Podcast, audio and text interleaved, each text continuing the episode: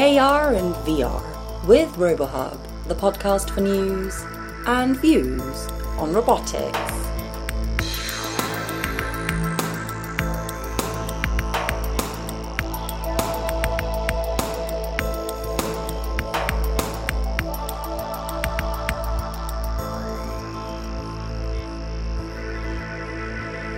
Hi, and welcome to the latest episode from the RoboHub podcast team. On today's episode, we will hear about Xarpie Labs, a simulation and visualization company based in Bangalore, India. Their CEO, Murali Arikara, spoke with our interviewer Lauren at last year's IEEE International Conference on Robot and Human Interactive Communication. They discussed how Xarpie Labs' augmented and virtual reality experiences are redefining how consumers interact with new products and spaces. Hello and welcome to RoboHub. May I ask you to introduce yourself? Sure. Um, my name is Murli Arikara and I'm the CEO of Xarpie Labs, which is a company based out of uh, Bangalore. Uh, we focus on visualization and simulation, and we believe uh, technology is something that uh, can enable better living people, and that's basically how we look at the different aspects or different technologies that we bring under our umbrella. Xarpie Labs as a company is a wholly owned subsidiary of a, a bigger family owned conglomerate called Machani Group, uh, who have been in business for about 80 years in India. Um, the last 60 years, their major um, activity has been in the automotive industry, where they are India's largest spring manufacturer. So they make springs for every aspect of a vehicle. So if you've been in a vehicle in India, I'm sure there's about 20 or 30 different products of ours that are part of the vehicle.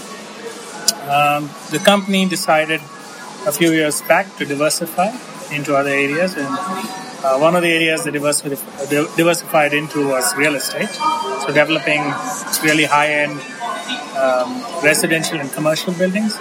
And as they started getting into that business, they realized that the future um, people in terms of living uh, is something that they, they didn't want to just build a building and provide uh, space for people. They wanted to see how they could actually improve their lives and what they could do to improve their lives. And that's where um, the business started exploring uh, other areas of technology. And that's basically from where we've looked and said, this is where we would like to diversify. And specifically, you guys look at augmented reality and virtual reality solutions. So, how did that come out of your previous business focus? Right. So, good question. So, um, the business itself, uh, in, uh, as you know, India is growing fairly rapidly, and the rate of urbanization is pretty rapid too. Um, what used to be plants, we had about 11 plants across India. Most of them used to be outskirts of cities and being a business that's been about 60 years old, a lot of those uh, plants which were outskirts of cities are now actually part of the core city or close to the central business district.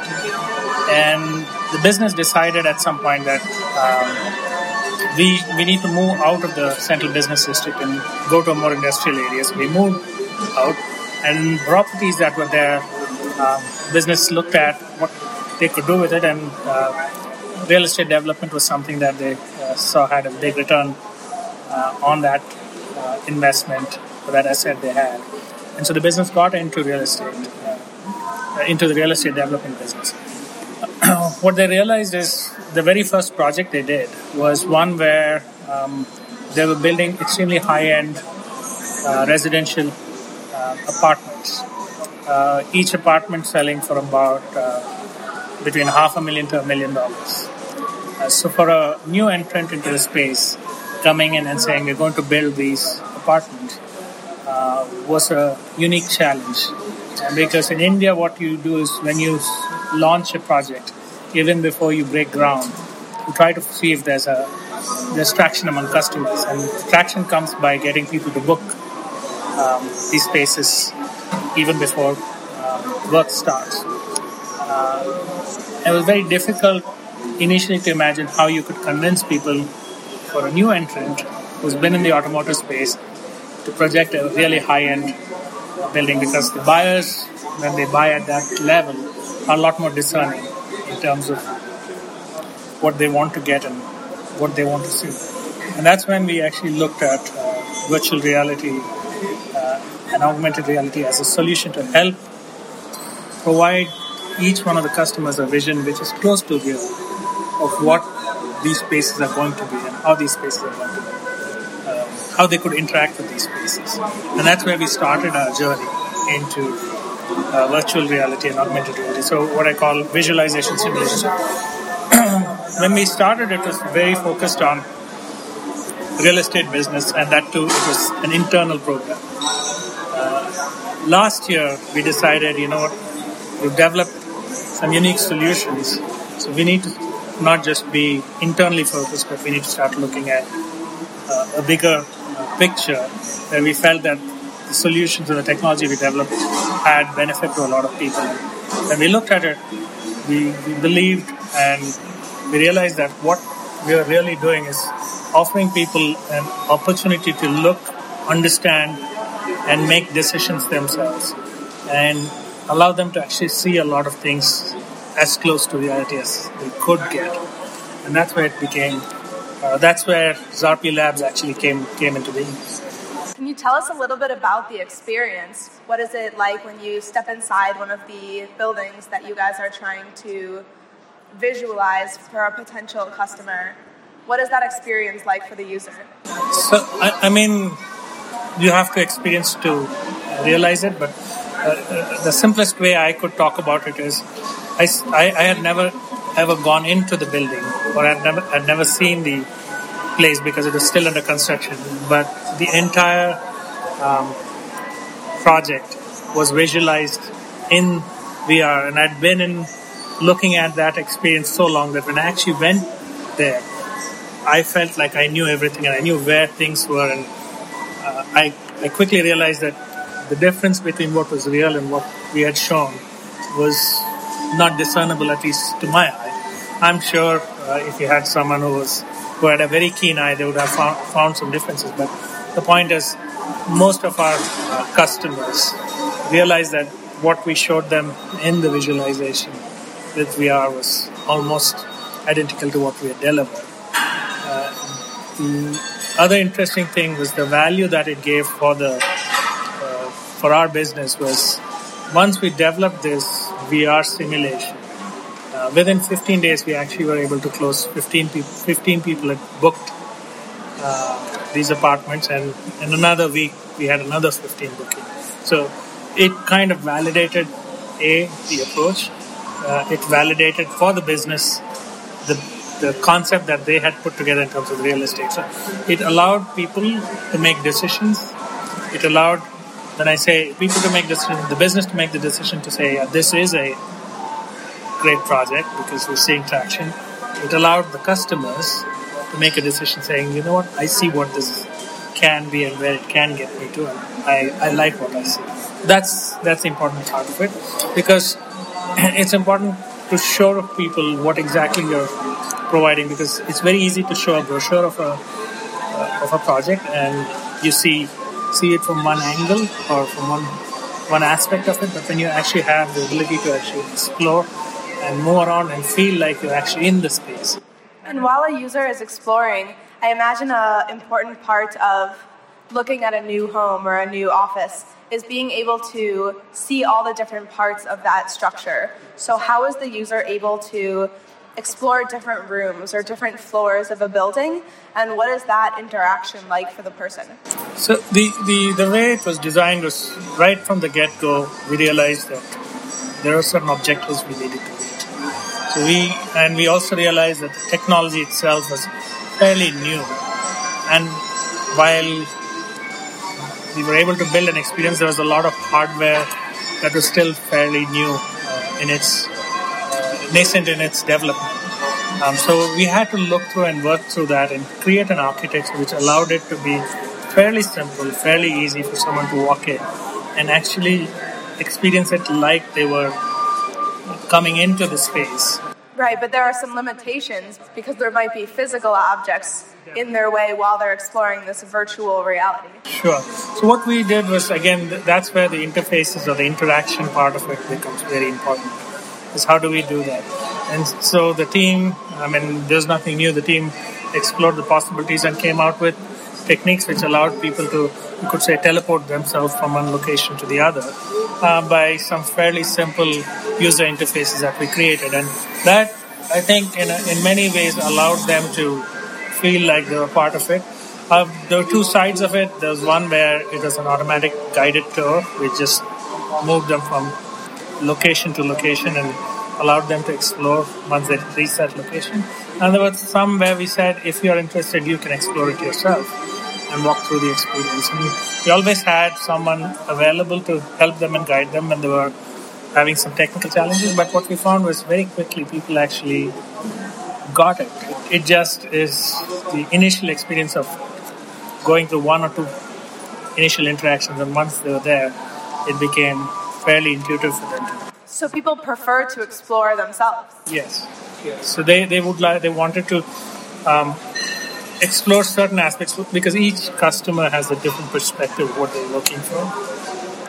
So they were they wanted it to be they, um, for most people they didn't want it to be a sales tour where someone guided them through and said, "Okay, I'll take you," because everyone felt like I'm not sure if I'm getting the entire experience. So when you allowed them to look through and work through it, uh, it it didn't take them too long, and I think the decision to buy or not buy happened within the first few minutes.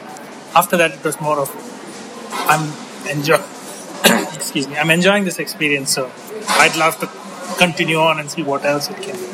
So I think it, it helped in many ways. So in many ways, uh, from a in an Indian context, uh, what we did was probably ahead of almost anybody else in this space who, who's using or who's currently using virtual reality. And then a part of your business is also augmented reality.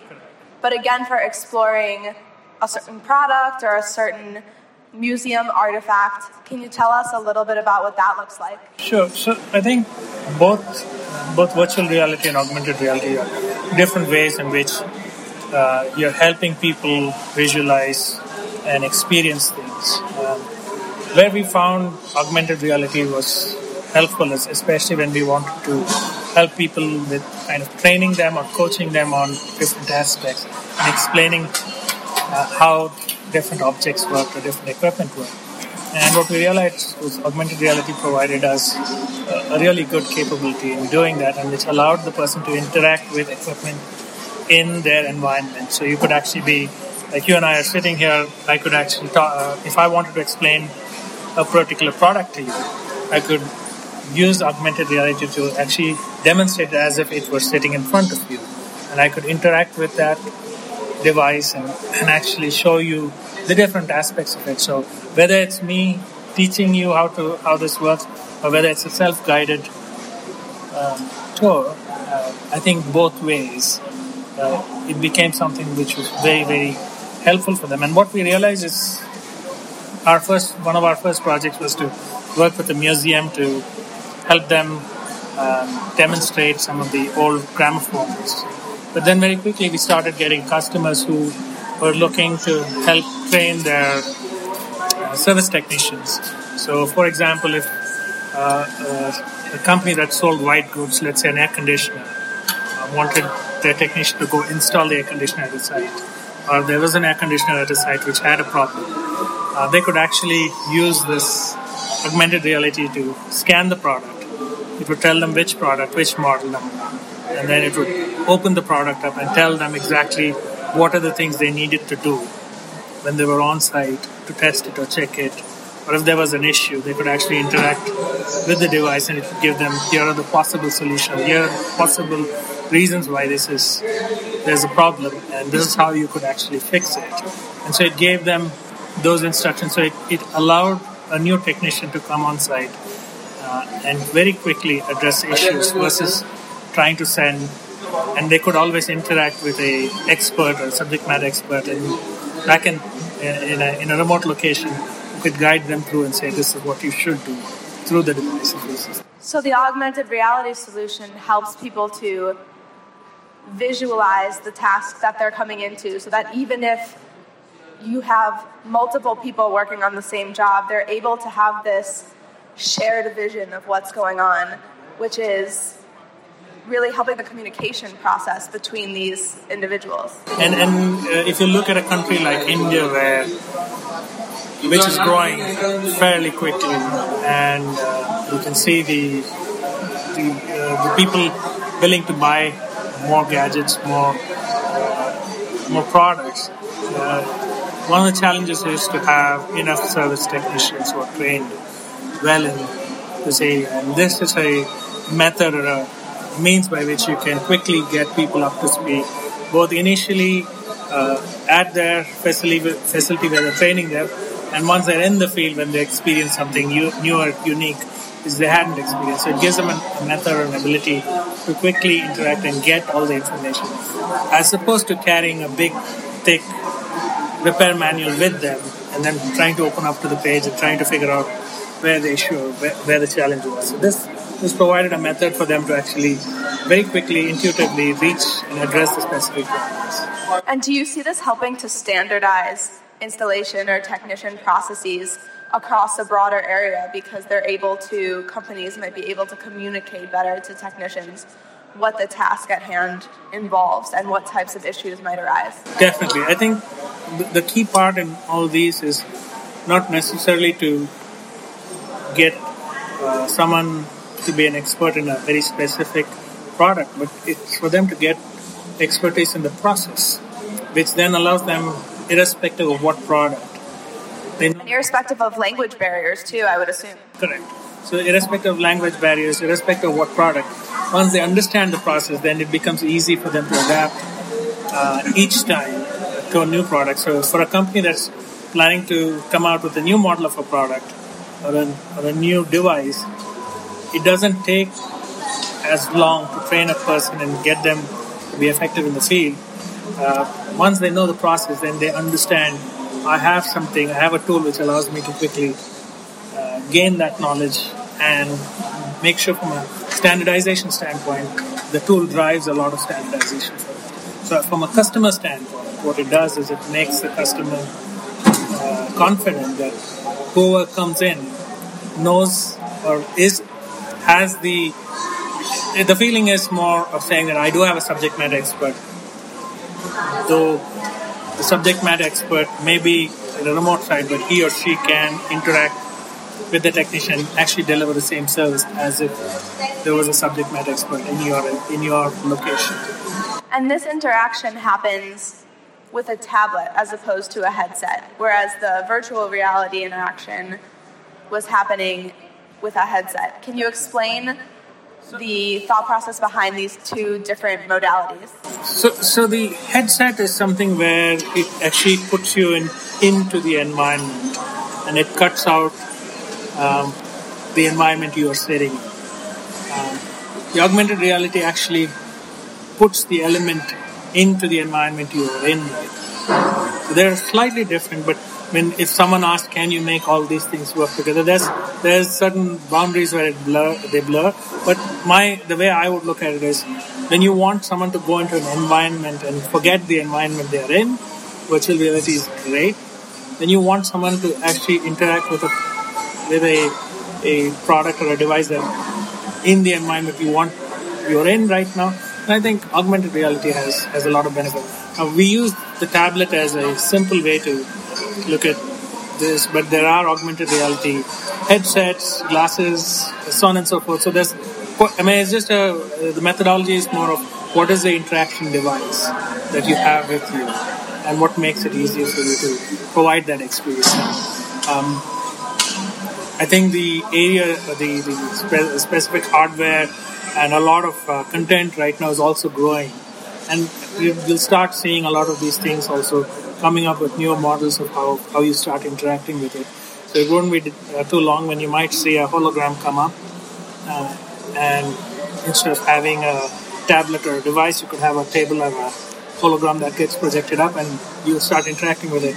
Much like I would say Star Wars or something else, you, you, you'll be able to do something like that. I, I know holograms are, are around and people use them right now, but uh, it makes it a lot more interactive too. Uh, and the key part is where currently to do something like that, uh, have a hologram, it's a fairly expensive uh, proposition. But as technology is improving and as usage is increasing, um, I'm sure these things will come down and it'll become much more reasonable for a lot of people to afford and use these systems. And can you tell us which of these future directions you and Xarpie Labs are most excited about exploring next? So I think uh, we are here at this conference, and it's a conference on robotics and human robotics uh, interaction. And going back to what I said, uh, what we are focusing on is uh, enabling better living through technology. So robotics is something that we feel uh, very excited about. Uh, that's an area we are now getting into.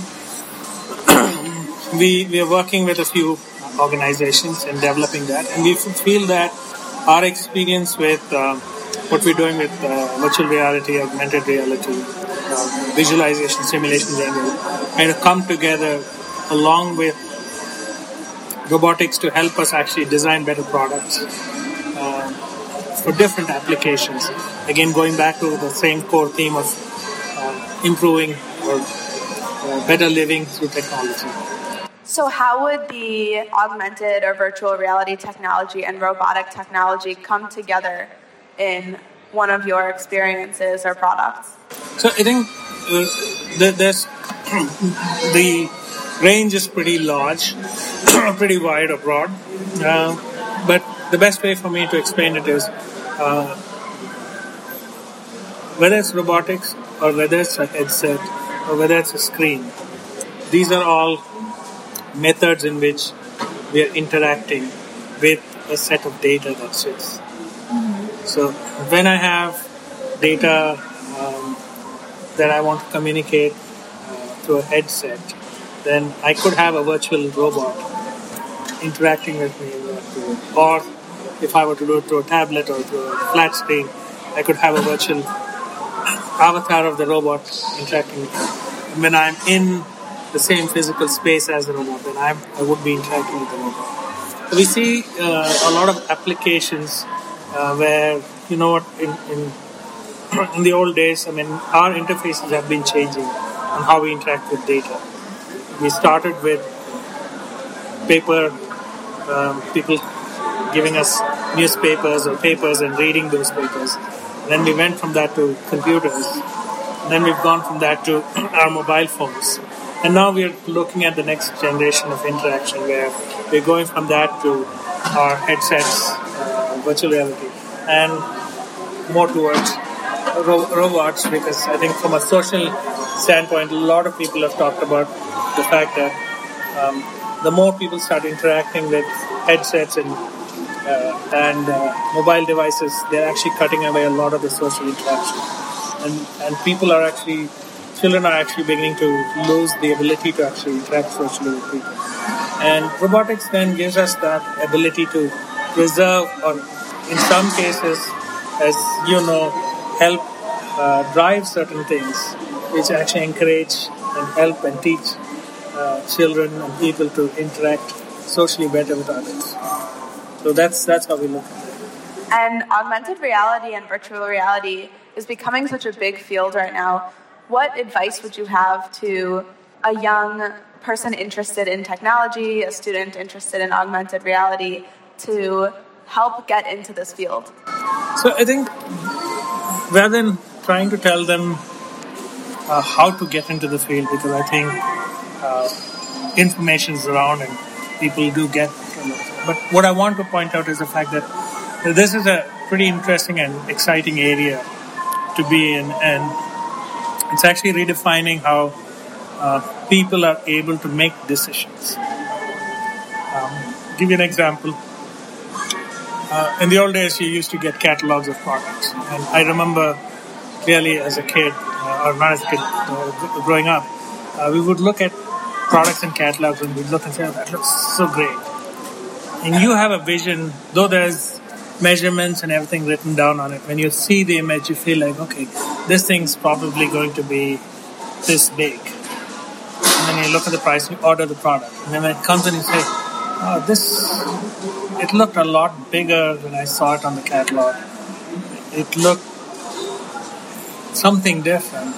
It doesn't look the same, but now with augmented reality, you have the ability to actually place that picture and visualize what that device or that product will look in the environment you would like to put it into. So what it's doing is helping you make a decision. And as you see on one side, you're seeing data analytics, uh, how data analytics has actually helped a lot of companies figure out what the challenges were, how they can improve their operations, and actually get to see and be aware of what's happening. We're taking this to the next level is how do you visualize that data and how can you create how can you look at different options and come with decisions that allow you to be a lot more efficient in taking things forward? And that's where we see, that's why we, we are excited about this space. I mean, there's huge applications in this. I mean, another example, if I were to give you, would be something to do with uh, in the medical space. Uh, living donor liver transplants are pretty complicated procedures uh, a living donor liver transplant could sometimes take up to 10 to 12 hours in terms of the surgery. The reasons why you, you get these challenges are because A, um, you only realize some of the challenges once you actually open or cut open the body, and that's when you realize what the challenge is. There are ways, uh, techniques in today where you can actually use some of your scans that they use in the medical space to recreate the whole organ and the things that are around it in a 3D model. And then a doctor can actually practice the angle of attack and practice how they need to approach the surgery.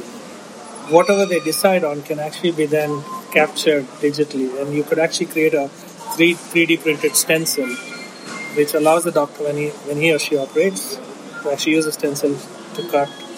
Um, and then the other challenge that happens is usually the donor and the recipient may have different organ sizes, different artery sizes, different duct sizes.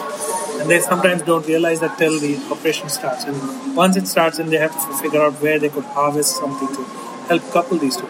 A lot of those things can be avoided by actually doing these exercises where you scan, you convert it to a 3D model, actually practice how the surgery goes in a virtual space before you actually get into actually doing, doing it. So what it does is the ability with this kind of an approach, we have the ability to cut down a 12 hour operation probably down to about an hour and a half to two hours. Why, why is that important? Yes, it's a, a lot shorter operation, but the key thing is a, a number of these operations have uh, failed uh, because of surgical site infection and, and they're not successful because surgery. So the longer the body stays open, the higher the probability of the infection. So if you can cut down that time, then the probability of infection reduces.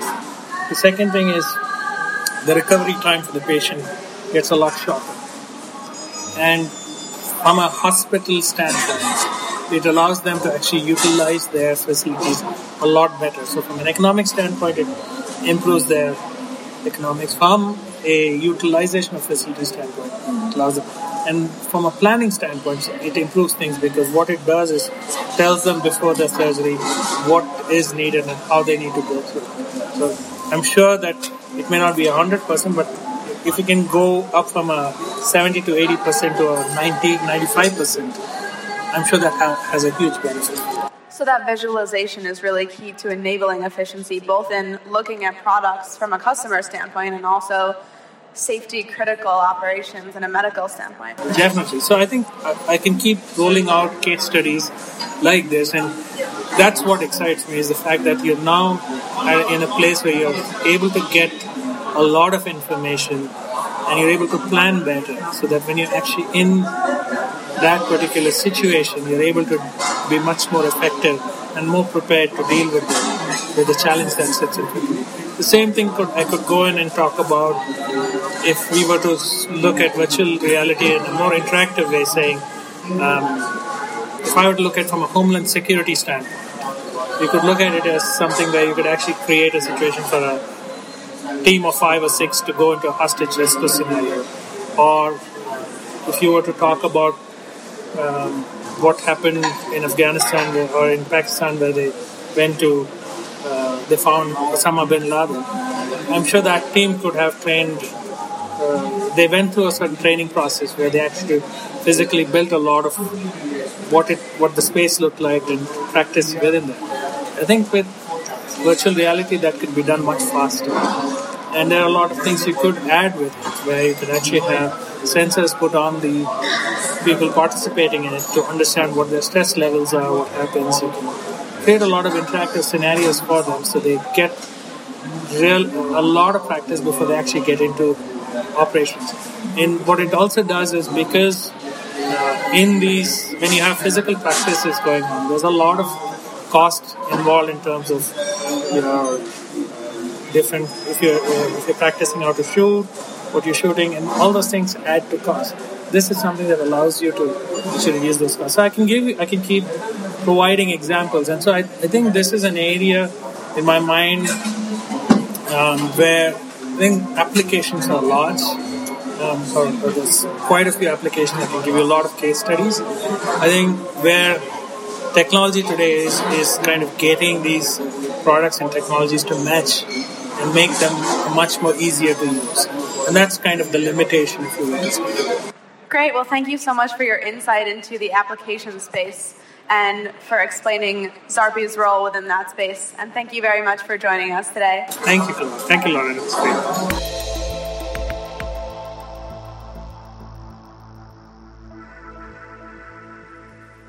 That's the end of today's episode. We look forward to bringing you more to explore at robohub.org forward slash podcast. And if you're enjoying our content, please consider supporting our team by becoming a patron. For just a few dollars a month, the price of a cup of coffee, you can support the podcast team so that we can continue to bring you the latest news and views on robotics. You can find out more about our Patreon campaign at robohub.org forward slash podcast. We'll see you again in two weeks' time. Until then, goodbye.